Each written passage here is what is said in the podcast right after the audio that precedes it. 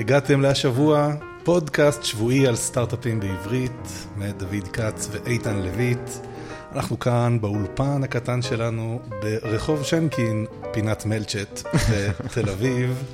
איתי באולפן דוד כץ, מה שלומך דוד? וואלה, שלומי טוב. כן? כן, כן. אני אוהב את ה vibes, אני אוהב את ה vibes פה. כן? כן, אני גם חושב שנסגרנו כזה על אה, הקטע של המוזיקה קצת יותר. ג'אזית, כן, בלוזית. כן, אתה יודע שהיה לי פעם חלום להיות אה, זמר בלוז? אדיר. אז אני חושב ש... עכשיו- אני מבין את הפרק הקודם שהתחלת לשיר. בדיוק. יפה. אז על מה- אנחנו על מה אנחנו מדברים היום? אז היום אה, הכנו לכם פרק ממש מגניב. אה, אנחנו הולכים לדבר על launching, על איך, על, על השקה. השקות של מוצרים, זה טוב, זה רע, מתי, למה. אה, נדבר גם על פייסבוק mobile install ads, שזה איזשהו כלי עבודה ליזמים שמפתחים אפליקציות. אה, נדבר עליו כי, כי, כי פשוט, אנחנו לפחות אישית משתמשים בו והשתמשנו בו ממש הרבה. אה, נדבר על, אה, יש לנו איזושהי פינה, סוג של פינה חדשה, שזה פינת הסטארט-אפ או המוצר המעניין. המסקרן. המסקרן, אה, שבוע שעבר דיברנו על קרמה, והשבוע אנחנו מדברים על סטארט-אפ ישראלי שנקרא ברינג. נראיין את גילי גולנדר, co-founderית ו-CMO אה, בסטארט-אפ שנקרא בזארט, אה, ואם יהיה לנו זמן נעשה שאלות מהקהל. אה, הנושא הראשון שאנחנו רוצים לדבר עליו זה launching. כן. אז אה, אולי תסביר לנו, מה מה זה launching? קודם כל אני חייב לציין שזה קצת אירוני שאנחנו מדברים על launching, כי השם שלי בפייסבוק זה איתן no launch לויט. מי שלא חבר שלי בפייסבוק, אם תחפשו איתן לויט בפייסבוק, אז תגלו שהשם שלי שם זה איתן no launch, שזה תוצאה של התערבות דבילית שעשיתי עם יניב טרוס, שיובי תצא עד יולי, אה, ולא עמדתי בזה. ובעצם- והמחיר של ההתערבות היה שאתה והמחיר- צריך לשנות את השם. שאני צריך לשנות את השם עכשיו, זה פשוט התערבות כל כך מטומטמת. וזהו, זה השם שלי בפייסבוק, עד שיובי יוצאת, אני מחכה לאישור של אפסטור, של אה. אפל כבר חודש, זה גם מתסכל, אבל... אה, אז, אבל אנחנו לא מדברים דווקא על לונץ' כמו באיתן נו לונץ', לויט, נכון? כן, אנחנו לא מדברים על כאילו פשוט להוציא את המוצר ושאנשים יתחילו להשתמש בו. אנחנו מדברים על, על הפעולה שבה חברות באות ואומרות, אוקיי, בואו נעשה מאמץ ממוקד, בדרך כלל של חודש, חודש וחצי הכנה, ש, ש, שבו אנחנו בעצם עושים מאמץ ממוקד של לספר את הסיפור שאנחנו רוצים לספר לעולם, בצורה מאוד אה, אגרסיבית, בזמן מאוד קצר. וזה בדרך כלל כולל אה, וידאו, אה, עבודה ב social, אה, PR מאוד פופולרי, אתרים כמו Product Hunt וב-Y Combinator, show HN ו BetaList, ויש כאילו מלא מקומות שבעצם אתה יכול לבוא ולספר לעולם על זה שהמוצר שלך יצא. והסיבה שזה בכלל קיים הדבר הזה, זה שמסתבר שלעשות את כל הדברים שעכשיו תיארתי, PR, social, וידאו, אה, הפצה בכל מיני אתרים כמו Product Hunt, אם אתה עושה אותם סתם טיפין טיפין, אז יש לזה אפקט. אבל אם אתה עושה את הכל במכה, מה שקורה זה שאנשים בעולם מתחילים להיחשף למוצר שלך מכל מיני כיוון, מכמה כיוונים שונים במקביל. דמיינו שאתם רואים לינק שמישהו משתף בפייסבוק. סבבה, יכול להיות שתיכנסו לו ויכול להיות שלא. דמיינו שאתם רואים לינק ששיתפו אותו חמישה חברים שלכם בפייסבוק. הסיכוי שאתם תיכנסו ללינק הזה הוא הרבה יותר גבוה. מעבר לזה, הסיכוי שתעשו לו share הרבה יותר גבוה, כי אה, זה כבר מקובל חברתית לעשות לזה share, זאת אומרת, יש פה איזשהו, כן. מה שנקרא social proof. אז לונצ'ינג זה בעצם אה, לעשות מאמץ מרוכז של לקבל כמה שיותר חשיפה דרך כמה שיותר ערוצים במאמץ אחד. נכון. עכשיו, בנוגע ללונץ', אמ, אני חושב שיש איזשהו ויכוח שהיה מעניין אותי לדבר איתך עליו, שזה מתי לעשות את הלונץ'. כאילו, נגיד אני עכשיו סיימתי מוצר, האם כחלק מזה שאני מסיים אותו ומסיים את הפיתוח שלו, והוא, לא יודע, עולה לאפסטור, עולה לווב, אה, האם לדעתך, או, או, או מתי הזמן הנכון לעשות לונץ'? מה, מה הרגע הנכון? אחלה שאלה. אמ, אני חושב שבצורה קלאסית, זאת אומרת, אם, אם אתה מסתכל נגיד לפני עשר שנים, או אולי אפילו לפני חמש-שש שנים, אז כמעט כולם עשו את הלונץ' מיד. זאת אומרת, זה היה סוג של כזה השיטה לעשיית סטארט-אפ, היה, אוקיי, אנחנו לבנות מוצר, עכשיו נעשה לו לונץ'. ו- והיום זה קורה קצת פחות. זאת אומרת, עדיין יש חברות שעושות את זה, אבל יש פחות ופחות, ואני חושב שהסיבה זה שאנחנו כאילו בתור תעשייה צוברים הרבה כישלונות, כאילו הרבה מאוד סטארט-אפ נכשלים, הרבה מאוד אנשים רואים סטארט-אפ נכשלים, ומבינים שטראפיק זה לא, זה לא הסיפור. זאת אומרת, אתה יכול לבנות מוצר, להביא אליו מיליון אנשים, ואז אותם מיליון אנשים יכולים לצאת בצד השני. ו- ובגלל זה יש יותר חברות שעושות מה שנקרא soft launch, שזה בוא נשים את המוצר בחוץ, נראה קצת איך משתמשים בו, נשפר אותו, נבין שאנשים אוהבים אותו, ואז כשנרגיש שיש לנו משהו, אז נדחף אותו, אז נעשה launch. אני לא, אני, אני אישית, אנחנו מתווכחים על זה. כאילו, האם באמת צריך לחכות שיהיה לך product market fit מושלם, ושיהיה לך retention מדהים, כדי לעשות את הרעש הזה? כי אני חושב שקודם כל אתה צריך לפעמים הרבה מאוד יוזרים כדי בכלל לראות את המוצר שלך עובד בצורה אמיתית. אמ, ו, ואני גם מרגיש שכאילו רעש מביא רעש, כי יש פה איזשהו אלמנט שהוא... עוד עוד אין לי כאילו הסבר ממש טוב לזה, זה ברמת התחושות, אבל לא יודע, מרגיש לי שלא נכון לפתח במחשכים. זה מה שאני עשיתי עם UV1 ו-UV2, שתי הגרסאות שנכשלו. ואני חושב שאולי אם דווקא הייתי עושה עליהם רעש, אולי הכל היה נראה שונה. אני, אני, ברור שצריך לעשות סופט לונד של איזה חודש וחצי, חודשיים, כדי להרגיש את השוק, להבין מי נגד מי, אבל... ולראות שזה לא קטסטרופה. שאפשר, אה, אגב, הרבה פעמים זה קטסטרופה. אבל, אה, תשמע, אני אגיד לך מה, לא צריך לפתח במחשכים, ממש לא. כאילו העמדה של לא לעשות לונץ' זה לא העמדה של בוא נפתח במחשכים בלי שאף אחד ידע. לא משנה אם מאמינים בלונץ' גדול או לא, חייבים להכניס יוזרים למוצר בשביל לראות אם משתמשים. וגם צריך להכניס יותר משתי יוזרים. אה, כי אם תכניס חמש או עשר או מאה אפילו, יכול להיות שזה לא הנכונים. השאלה זה באיזשהו מקום, זה עניין של גישה. זאת אומרת, קודם כל זה עניין של האם אני מכניס יוזרים כי אני רוצה לעוף כאילו ולפוצץ את המוצר.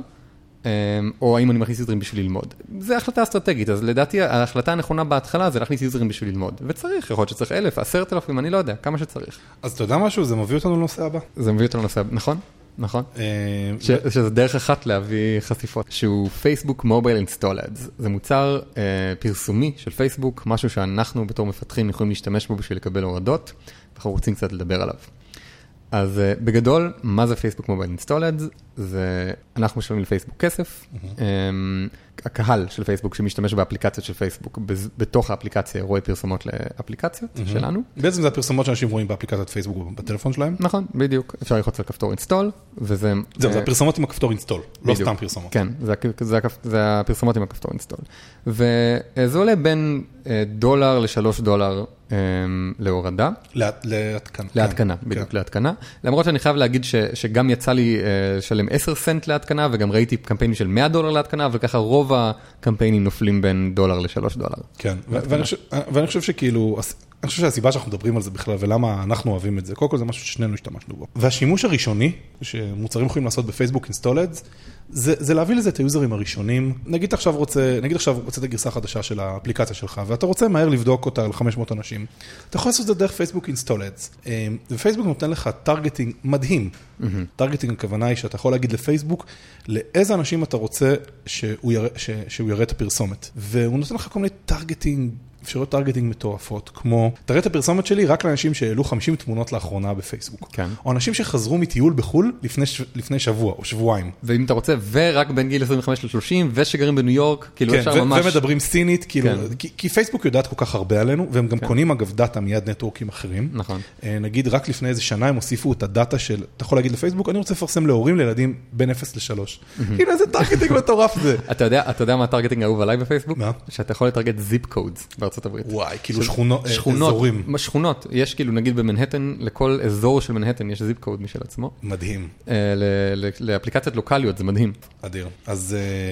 אז זה אדיר לאקספרימנטציה, אבל אם יש לכם אפליקציה שהיא חינמית, בסופו של יום, לפחות בשלבים הראשונים, mid term אפילו, כנראה שלא תשתמשו בזה כערוץ distribution. אם האפליקציה היא חינמית, ואתם עוד לא עושים כסף בהתחלה, אז קשה להוציא שני דולר על, על כל יוזר. תלוי. אם אתה well funded ויש לך retention, ויש לך retention ואתה כבר ב growth mode, כן. סבבה. אז בוא נגיד לפני ה scale-up כן. mode, לפני שאתה בגרואות מוד, כשאתה עדיין בשלבי האקספרימנטציה, ואתה בכל זאת מחפש ערוצי גרואות, פייסבוק יהיה טוב לאקספרימנטציה מהירה, נכון. אבל לא לערוץ שאפשר להגיד, הנה, ככה החברה שלי תגדל. כקונספט. זה יכול להיות מאוד יקר, כאילו להכניס, להביא 100 אלף אנשים משם יכול להיות 200 אלף דולר או משהו. זה... וזה בדיוק מתקשר לשיחה שלנו מהפרק הקודם, כן. על Customer Acquisition Cost ו-Lifetime Value. נכון. כי אם יש לכם אפליקציה שאתם כבר יודעים מה ה-Lifetime Value של uh, uh, כל לקוח שלכם. אז, אז נגיד ב Mixtiles, השתמשתי בהתחלה בפייסבוק mobile install ads. כן, ו... כי ב Mixtiles אתה בעצם מוכר נכון, את התמונות. נכון, מוכרים תמונות, עם, uh, uh, ואז גם היה אפשר להזמין רק תמיד 6 תמונות, ועסקה תמיד הייתה 59 דולר. אוקיי. וזה עבד ממש טוב. אני מתישהו, אחרי, אחרי, קצת אחרי שהבנתי שאנשים אוהבים את המוצר, זאת אומרת, לא עשיתי את זה ישר, אבל אחרי שהבנתי שאנשים מתחברים למוצר, עשינו איזה קמפיין ש... של בערך 6,000 דולר שהוצאנו mm-hmm. על פייסבוק mobile install ads, וזה הביא הכנסות של אה, מעל 40 אלף דולר. וואלה. כן, ושם זה, זה השתלם, זאת אומרת, ממש בדיוק כמו שאתה אומר, ה-customer lifetime value, ה-lifetime value וה-customer acquisition cost הסתדרו, אה, וזה היה רווחי. ואגב, איך, אה, מה קרה לקמפיין הזה? מה שקרה בקמפיין הזה ספציפית, זה שהיה מה שנקרא channel saturation. זאת אומרת, מה זה channel saturation? זה שכל ערוץ, או גם בפייסבוק, נניח שאתה מטרגט 100 אלף אנשים, אז מתישהו האנשים מתוך ה-100 אלף רואים את זה כל הזמן, אלה שזה מעניין אותם הורידו, אה, אלה שזה לא, לא. ומתישהו אתה פשוט נחשף כל הזמן לאותם אנשים. ו... ו... וזה כבר לא מעניין אותם. ו... כן, וזה מאבד את האפקטיביות, ויש לזה שם, זה נקרא saturation של uh, רבייה של ערוץ. האמת היא שיחה שלמה מעניינת, מעניין כאילו... channel saturation זה ממש שיחה מעניינת. שיחה מעניינת, כי כן. גם במיוחד בפייסבוק הוא כל כך גדול. נכון, כמ, כמובן, ככל שהערוץ יותר גדול, הסטורציה עליו קורית יותר לאט. כן. טוב, אז אה, בואו נעבור לנושא הבא שלנו. כן.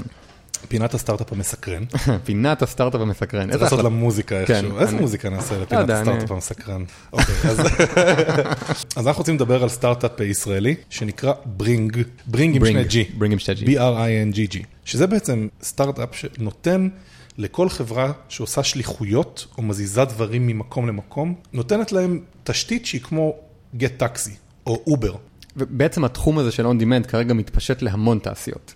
אני אומר, כאילו, היום יש המון סטארט-אפים שהם Uber for X, אוקיי? זה אומר ממזון וכביסה, וזה ממש מודל שעובד. אה, אתה מכיר את הצורת מחשבה הזאת של, אה, ששמעתי את מרק אנדריסן אומר כמה פעמים, שטכנולוגיות עוברות שתי שלבים של אה, innovation ואז שלבים של deployment. זאת אומרת שיש איזשהו שלב בהתחלה שבודקים משהו עובד, ואז אם משהו עובד אז הוא עובר deployment למלא תעשיות. כן. נגיד מודל הסאס, בהתחלה היה בתוך תוכנה, והיום מתפשט להכל. אז גם המודל הזה של אובר עבר, זה ממש עובד במלא תעשיות עכשיו.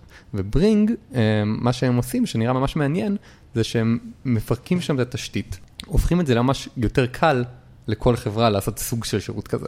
כן, והם בעצם נותנים לחברה, נגיד אני עכשיו חנות, אוקיי, נגיד אני עכשיו רוצה להפוך, להפוך את חנות הפרחים שלי, שהיא תהיה אובר סטייל. Flowers on demand. Flowers on demand, לוחץ כן. על כפתור, מקבל פרחים. אז זה נשמע דבילי, נכון? זה נשמע כמו אפליקציה עם כפתור, אבל לא, זה מסובך. כי אתה צריך לעשות כל מיני דברים. קודם כל אתה צריך לעשות באמת את האפליקציה ללקוח עם הכפתור. Mm-hmm. ואתה צריך שתהיה שם מפה. Mm-hmm. המפה הזאת צריכה להראות לו איפה השליח. השליח צריך שתהיה גם לו אפליקציה. כמו שיש לנהגים של גט טקסי כן, אפליקציה, כן. אה, אז צריך להיות אפליקציה גם לשליח. וגם צריך להיות אפליקציה לחנות עצמה, אה, שתדע בכלל להזיז הזמנות ממקום למקום. כן, שתדע שהגיעה הזמנה. ש... ואגב, זה גם, ברינג גם מטפלים בסיטואציות שלמצוא את המחסן המתאים, mm-hmm. או את החנות המתאימה להביא ממנה. את המוצר שאנשים רוצים. כלומר, יש פה איזשהו backend מאוד מורכב. תשתית לוגיסטית. כן, וגם, אה, אני לא מכיר את המנכ"ל, אבל ה-CTO שלהם, נכון. ליאור סיון, הוא היה CTO של גט טקסי, so the guy, the guy knows how it works. כן, לגמרי, שזה אחלה צוות, ולמה אנחנו חושבים שזה סטארט-אפ מעניין בעצם, אולי כדאי להגיד את זה, כי אנחנו רואים פה אה, איזשהו שוק שהוא נהיה מאוד גדול, אובר כמובן, בוואלואציה מטורפת, אה, נראה לי 19 מיליארד דולר עכשיו. נראה לי הכי גבוהה שאי פעם הייתה לחברה פרטית, אם אני לא טועה משהו יכול להיות, וגם הכי גבוהה במובייל. או הכי גבוה, כן, משהו כזה. כן, בערך breakout company לכל דבר. והמודל הזה כרגע מתפשט להמון תעשיות, אבל עדיין כל אחד שמקים אותו עושה המון עבודה. והסיבה שברינג סטארט-אפ מעניין זה כי הוא מוריד חסמים ב- בלפתח את השוק הזה, והצוות אה, הוא מנוסה, אה, מישהו שממש מתוך התעשייה הזאת. אז יש פה שוק מעניין, יש פה צוות שיש לו את הניסיון. לפעמים שהבנתי כבר יש להם traction, יש להם. אז בגלל זה זה סטארט-אפ מסקרן. כן, ועכשיו עוד פעם מתכנס המוזיקה. ועכשיו יש לנו שאלה מהקהל. ואני רוצה להקריא לך אותה. שאלה של טל דיאן, אמ, שאומר את הדבר הבא. הוא אומר, מה היתרונות והחסרונות של משקיע חיצוני לעומת גדילה איטית, אך עם החזקת בעלות מלאה? בעצם מה שהוא שואל זה, האם כדאי.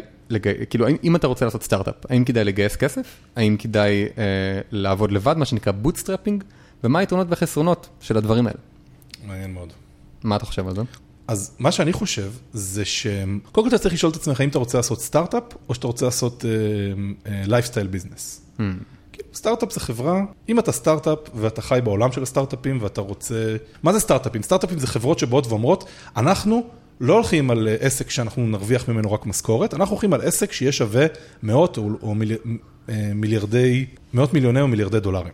כן. אחרת זה לא סטארט-אפ, נכון? כאילו, אפשר להתווכח על זה, אבל אוקיי, אז אז זאת לדעתי שאלה ראשונה. ואם אתה עושה lifestyle business, אתה לא צריך משקיע, ואם אתה... שאולי מה שחשוב להגיד זה ש lifestyle business גם יכול להרוויח מיליוני דולרים בשנה. נכון, זה- נכון, יש אחלה לייפסטייל ביזנסים בעולם, שנגיד היה פעם אתר היכרויות Plenty of Fish, של בן אדם אה, one guy, שכאילו היה לו AdSense, עשה מזה מיליונים בשנה, אחלה, זה לא היה סטארט-אפ כמו OkCupid, שכל הקטע שלו היה high growth, ועשה את ה growth hacking שם, ו- וגם נמכר אם אני לא טועה, ובלה בלה בלה.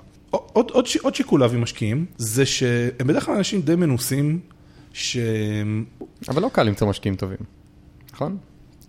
יש משהו קל, באמת, כאילו משהו קל, אתה- צודק. כאילו, עד שלא קשה. כן. נכון? יש לי גם משהו להגיד על הקטע הזה של, לגייס או לא לגייס, שקודם כל קשה לענות על זה, זה אחת מהשאלות האלה שקשה לענות עליהן בצורה כללית, לפחות לטעמי. אני חושב שאני אני רואה בגיוס כסף כלי, זה כלי. זה יכול לעזור במצבים מסוימים, זה יכול לעזור בהרבה מצבים, במצבים מסוימים לא. אמ, מה שאני כן אגיד, זה אני יכול להצביע על מה החסרונות שעלולים להיות ללגייס, לדעתי. זה מכניס איזה, זה, קודם כל זה מכניס קצת אי ודאות למערכת. יש פה עוד איזה בן אדם שאתה לא יודע... זה סיכון. זה סיכון, יש פה איזשהו סיכון. מכניס- שיכול להרוג לך את החברה, תיאורטית. יכול גם תיאורטית להרוג את החברה.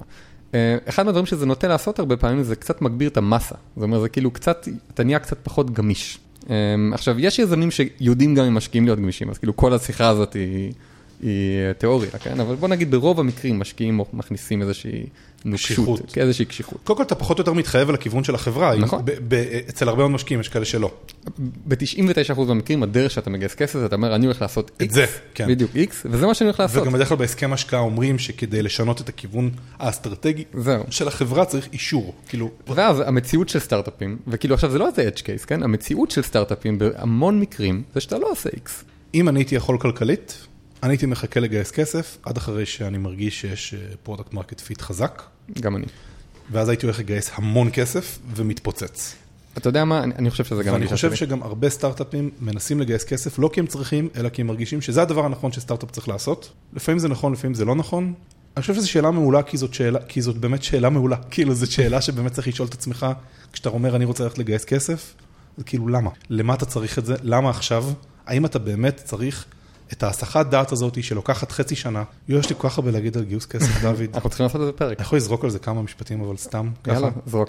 תקשיבו, שהמנכ"ל ילך לגייס כסף לבד. יש חברות שמגייסות כסף, כל הצוות פשוט גרוע, הורג את כל החברה. שכל השניים או שלושה פאונדרים הולכים במשך חצי שנה לפגישות עם משקיעים, ועזוב, גם כאילו אתה יוצא מפגישה, אתה יודע מה זה לקבל לא?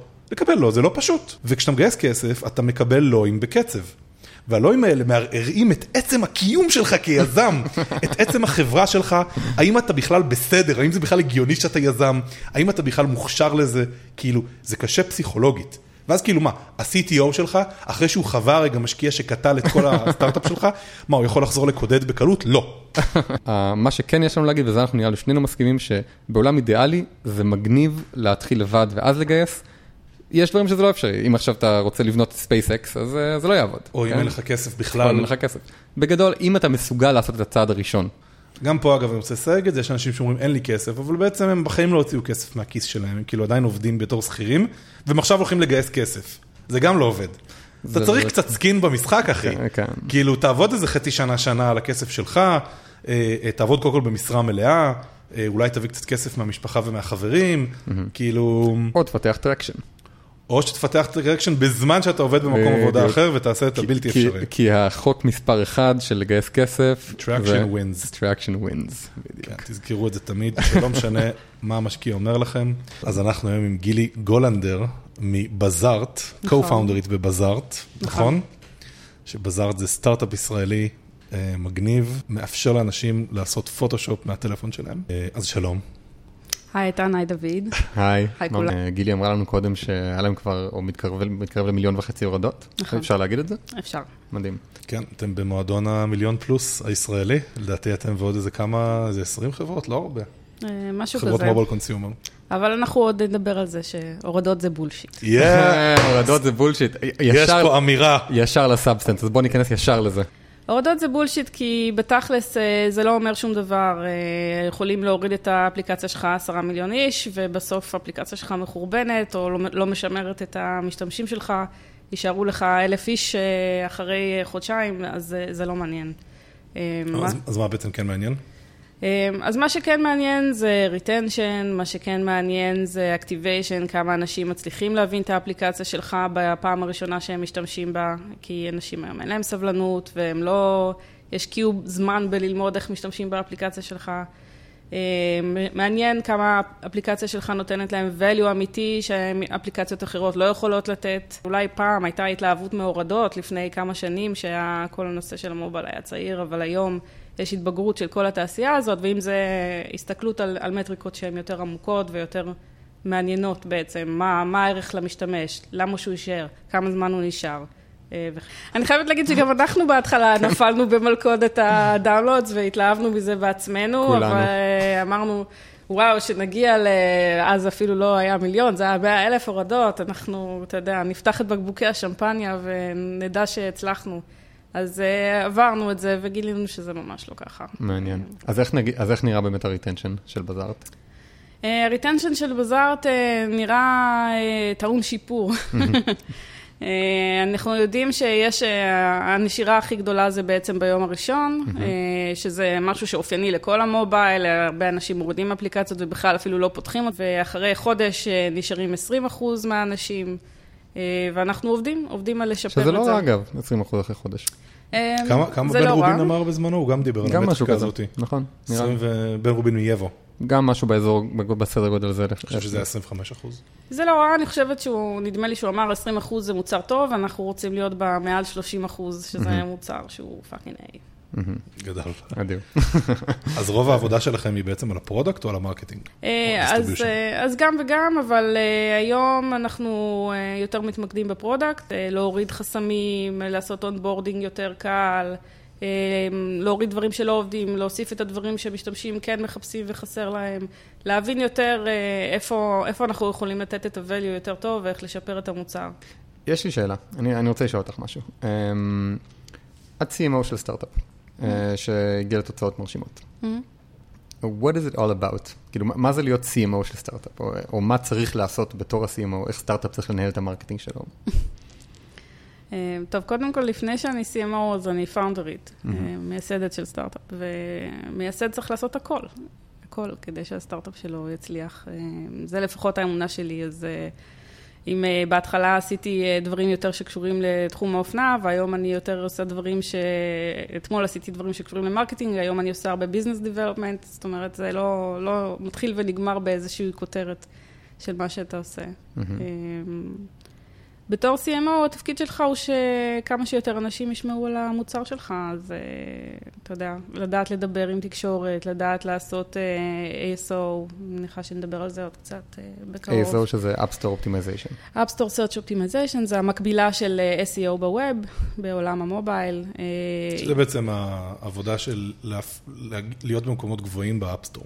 נכון. ו- אה, או ב Google Play. שאנשים ימצאו אותך אה, בגדול, ו...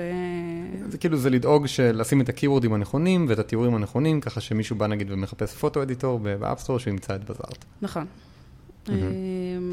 ובין אה, לעשות אנליטיקות, בין לעשות customer support ולהבין מה אנשים, מה הבעיות במוצר שלך ולשקף את זה חזרה לצוות הפיתוח. אה, אז המון, תחת הכותרת CMO יש שם.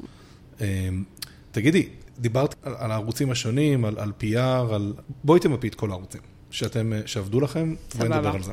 אה, הדבר שעבד בשבילנו הכי טוב, אה, לדעתי, אה, מבחינת ה-ongoing אה, זרימה של משתמשים, זה הנושא של ASO, App Store Search Optimization. אה, אז, ו- אז, אז Keyword Optimization אה, זה דבר מאוד מאוד אה, חשוב. השם של האפליקציה הוא Keyword, השדה של ה-Keyword שהמשתמשים לא רואים, אבל כשהם מחפשים ב- ב-App Store משהו, אז אה, בעצם לפי זה הם מוצאים את האפליקציות. אמ, אז אמ, מה, ש, מה שחשוב להבין זה שבעצם אה, לפי איזשהו מחקר שראיתי, 62% מהמשתמשים מוצאים את האפליקציות שלהם בסרצ' אה, והדבר השני אחרי זה זה word of mouth. אז word of mouth קצת יותר קשה לך לשלוט בזה, אבל search יש דברים שאתה יכול לעשות יחסית אה, בצורה פשוטה וזולה. אה, אחד מהם זה לוקליזציות.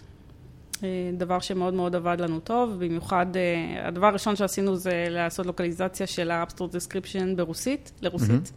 אה, סטס ואורי, שניים השותפים שלי דוברי רוסית, אז, אז רוסית עבדנו שלנו ממש ממש טוב, 40% מה active user שלנו היום הם רוסיות. מגניב. אה, באמת, הרבה נשים משתמשות במוצר? הרבה נשים, כן. 79 אחוז, מעניין מאוד. כן. ידעתם שזה יהיה ככה? או הערכתם שזה יהיה ככה? אה, לא, לא ידענו, זאת אומרת, כשהוצאנו את המוצר הראשון שלנו שהיה בכיוון של אופנה, אז כן, כמובן שהנחנו שזה יהיה ה target market שלנו, אבל אה, ב... כשעברנו ל- לתחום של אה, עריכת תמונות, אז לא, לא, לא... אז זהו, בקיצור, ה-SO והלוקליזציות עבדו לנו ממש ממש טוב. יש כאילו שווקים ענקיים, ברזיל ומקסיקו ו- ורוסיה, אוקיי. מדינות ענקיות. אה, הרבה פחות רעש יש שם, הרבה ש- פחות תחרות. הברית. שהלוקליזציה זה היה לאפסט- לאפסטור אה, בלבד או גם לאפליקציה עצמה? כאילו, כמה זה חשוב לעשות גם לאפליקציה? אז מה שאני ממליצה זה לעשות את זה בשני שלבים. שלב ראשון לעשות רק ל App Store, אה, סופר קל לעשות את זה, אתה שולח את זה לתרגום ב Fiverr בחמישה דולר, ויש לך תרגום ל... אה, איזה פראייר אני, הרגע שילמתי 900 שקל ל-One Hour Translation ל-20 אה, שפות אבל. רגע, disclaimer. ב Fiverr גם יכולים להיות אה, כל מיני אה, תוצאות אה, לא רצויות, עדיף להריץ את זה דרך אה, מישהו שמבין את השפה רק לדעת שאתה, לא כתובות שם שטויות, או שמישהו הריץ את זה ב Google Translate וגבה לך חמישה שקלים, חמישה דולר על התענוג. נדיר. אבל אה, כן, אפשר לעשות את זה, ואז אתה רואה פשוט מאיפה יש pull. זאת אומרת, אתה מרגיש מאיפה, מאיזה מדינות אנשים מושכים את האפליקציה ופשוט שלך יותר. מעצם התרגום, זה פשוט פתאום במדינות האלה עולה יותר גבוה, ואת לגמרי. מתחילה לראות את זה קורה. לגמרי. קסמי ה App Store. וגם עשיתם לוקליזציה לאפליקציה עצמה?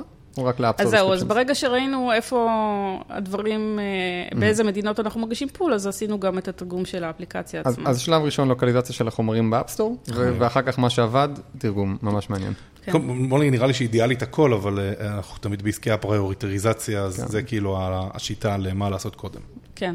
ועל מה להוציא את הכסף. מעניין. אוקיי, כמה ה-ASO לדעתך, כמה אחראי באחוזים על ה... מהמיליון וחצי הורדות האלה. מהמיליון כמה- וחצי כמה. הגיעו מ-ASO? אה, הערכה. להערכתי לפחות 50 אחוז. אוקיי, מגניב. מעניין מאוד. מה זה ה-50% האחרים? אה, אוקיי, אז אה, PR זה ה... איזה אדיר שאת מדברת איתנו ככה בחופשיות כן. שלי. את לא מבינה, קודם כל אני לומד מזה בטירוף, ואני בטוח שכאילו גם האנשים ששומעים את זה, זה כמו מים לבן אדם צמא במדבר. הנתונים האלה האמיתיים לא פתוח, לא... לא יודע, אני לפחות מרגיש שהם... אני חושב שזה לא- אחלה, כן. הם לא כן, כן, נגישים. זה אחלה. אז תודה רבה. אה, לא דבר. תראה, כשאני התחלתי אה, להתעסק בזה, אני באמת לא היה לי מושג ירוק, אפילו לא ידעתי מה זה משבל. לא טקראנץ', לא קראתי את הדברים האלה בחיים שלי. אה, וזה מאוד, מה שמאוד מאוד מאוד עזר לי זה יזמים אחרים, כאילו אם זה בלוגים שהם כתבו, אם זה פגישות אישיות, אה, דברים שלמדתי מהם הכי הכי הרבה, ואני שמחה להחזיר חזרה. מגניב. אז מה זה 50% האחרים?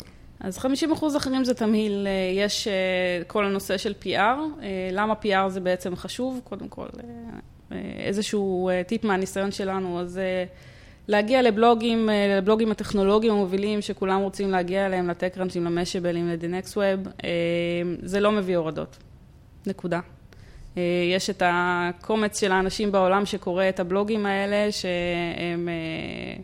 אה, אה, אותם אנשים, הם ינסו אולי משהו חדש, אבל הם לא, לא יהיו המשתמשים שלך ככל, ככל הנראה. אם אתה עושה consumer application, רוב הסיכויים שהם לא יישארו ויהיו המשתמשים שלך.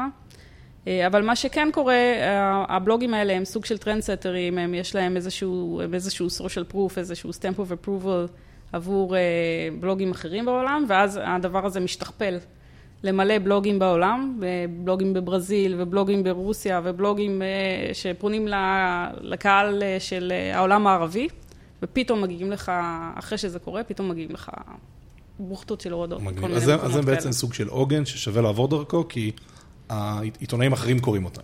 בדיוק. בשביל העיתונאים האחרים שקוראים אותם, ולא בשביל ה... בדיוק. אתה גם לא תדע על כל הבלוגים הקטנים האלה ברוסיה וביפן וב, ובברזיל בעצמך. זאת אומרת. יהיה לך יותר קשה לגלות אותם. חוץ מ-ASO ו-PR, יש עוד דברים שעבדו לכם?